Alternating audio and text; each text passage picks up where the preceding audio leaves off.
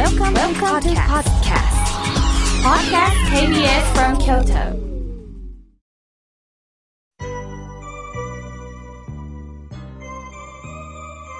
さあ、ここからはたくさんのメッセージをいただきましたので、順に紹介させていただきます。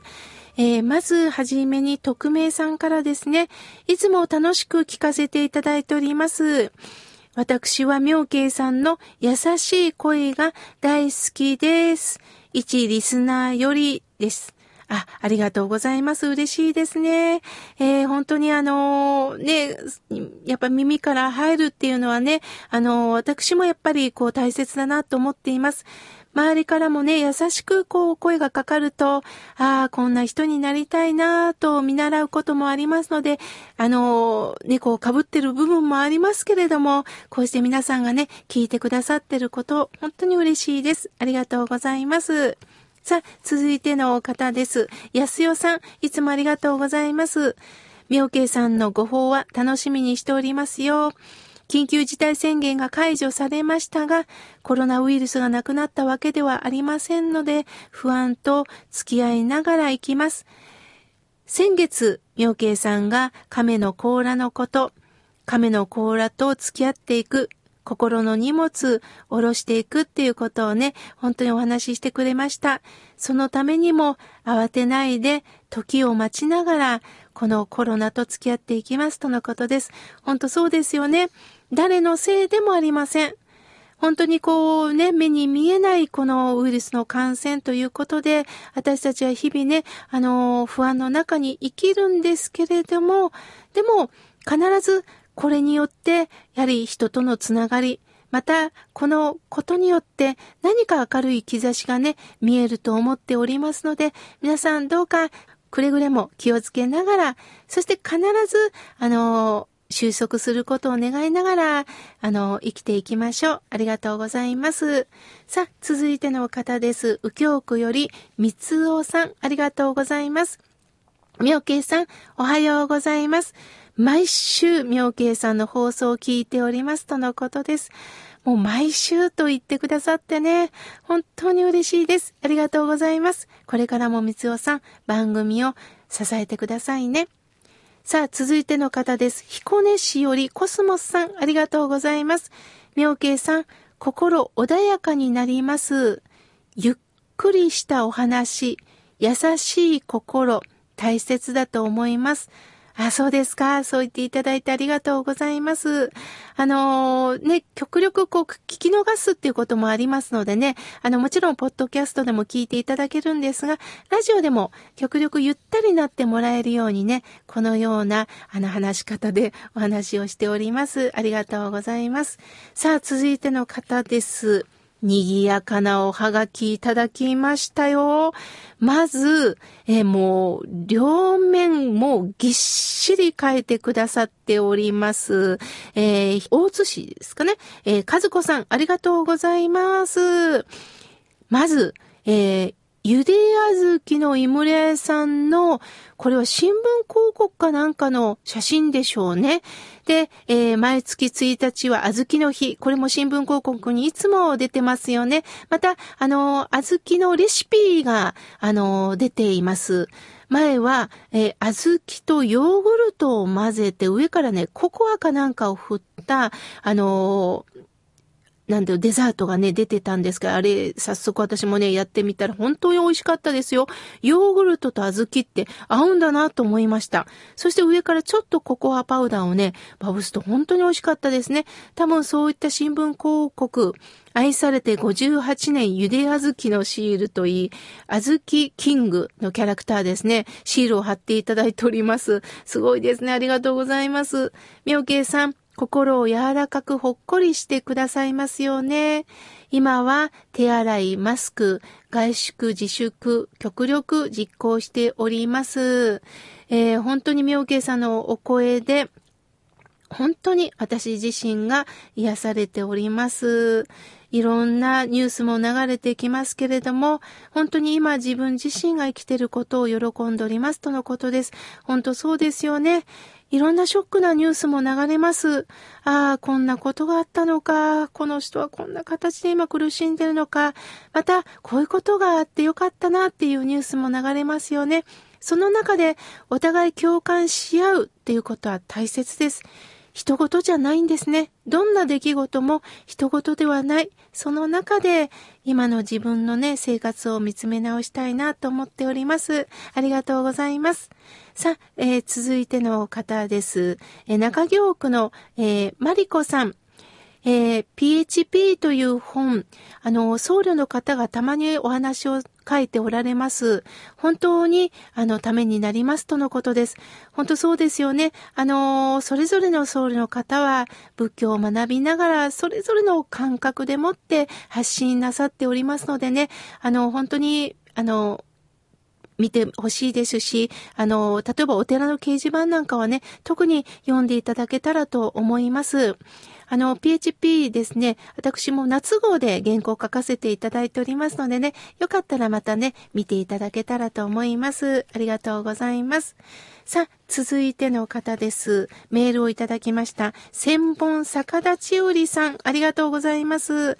妙慶さん、いい知らせがあるんですよ。えー先月、えー、田植え式が執り行われました、えー、テレビ局と新聞社が取材にやってきたそうです。とても名誉なことでありがたいです。私たち夫婦は岡山に住んでおります。えー、本当に私自身、義理の父で、えちょっと一杯やりたいなと思っておりますとのことです。いいですね。奥様のお父様とちょっと一杯やりたいということでね、あの、そう言って家族がこのコロナウイルスの自粛で、まあ家族がね、本当にこう一つになったっていうことも聞きます。でも逆に、あの、距離感が持てずに喧嘩になったということもね、あの、聞きますよね。人間ってね、字で書く通りに人の間です。程よい距離感って大切なんだなと思います。しんどい時にはね、ちょっと別な方向を向きながら、また帰る場所はここなんだと思いながら、あのぼちぼちね、やっていただきたいと思います。さあ、続いての方です。えー、匿名さんですね。突然のメールでごめんなさい。何気なく読んでいた雑誌の中に、妙慶さんの文章が目に留まり、早速、日替わり法話を読んでいるうちに、このラジオのことを知りました。私は、長らく入院しておりました。わずかな後遺症はありますが、命に別状なく、毎朝目覚めることに喜んでおります。時々不安に襲われることもあります。妙慶さんの法話に出会い、救われました。ありがとうございます。とのことです。そうですか、そう言っていただいて本当に嬉しいです。何気なく読んでいた雑誌の中からというね、この何気ないっていうのって不思議ですよね。ふと目に留まったっていうことですもんね。そこから私に興味を持っていただいて、このラジオにつながったということなんですね。入院というね、辛い時期があったでしょう。今も後遺症があるでしょう。しかし、この入院生活のために初めて知ったのは健康のありがたみですよね。やはり医療従事者の方の、やはり献身的な治療に出会ったんですよね。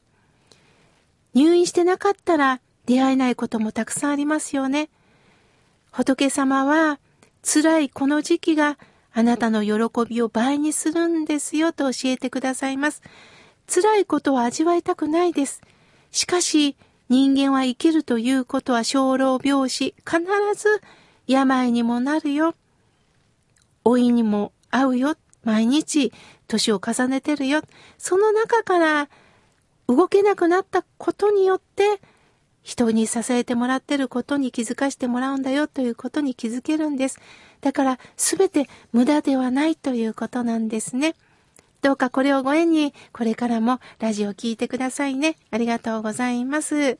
さあ、続いての方です。メールをいただきました。ナナシさん、ありがとうございます。いつも拝聴してるんですよ。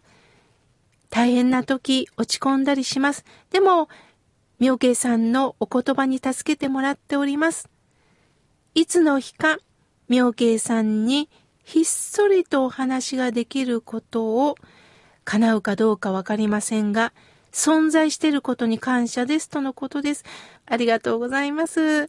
これからもお互いに助け合って生きていきましょう。ありがとうございます。さあ、続いての方です。メールをいただきました。大阪よりメロンライムさん、ありがとうございます。自粛でラジオ友達がウォーキングにも誘ってくれています。妙慶さんの話で心も落ち着けます。早く収束できることを心待ちにしていますとのことです。ああ、そうですか。ラジオ友達ですか。あの、いいですね。このラジオ聞いてる、あんなラジオ聞いてるっていうのをね、お話ししながら、あの、ウォーキングなさってるんですね。あの、聞いたところによると、ウォーキングもできるだけ、あの、小股で歩くんじゃなくって、歩大きくあの、踏み込むといいそうですね。あの、足の筋肉が鍛えられそうですよ。私も、あの、時間があればね、ウォーキングを楽しんでおります。さあ、続いての方です。亀岡市よりかーみちゃん、ありがとうございます。妙慶さん、毎週楽しみに聞かせていただいております。妙慶さん、リスナーさんの悩み相談に答えられるときに、こうしなさい、ああしなさいって言いませんね。こうしてみませんか？っっておっしゃってますよね。本当に聞いていても心地よく、まさしく心が笑顔になれます。本当に幸せになるということを考えさせていただきます。かみちゃんさん、ありがとうございます。いや、もうね、私は本当に、私自身は煩悩を抱えている人間ですから、私は指図できないんですね。ただ私も仏様のお言葉をいただいたときに、こうしてみたらこういうふうに楽になりましたよということをリスナーの皆さんにね、添えさせていただいております。ですから、こうしてみませんか？とこう一緒にね、横から一緒にこう共に歩くような感じでお話できたらなと思っております。そういうところをね、あの、教えていただきました。ありがとうございます。まだまだたくさんのメッセージをいただいておりますが、来週紹介させていただきます。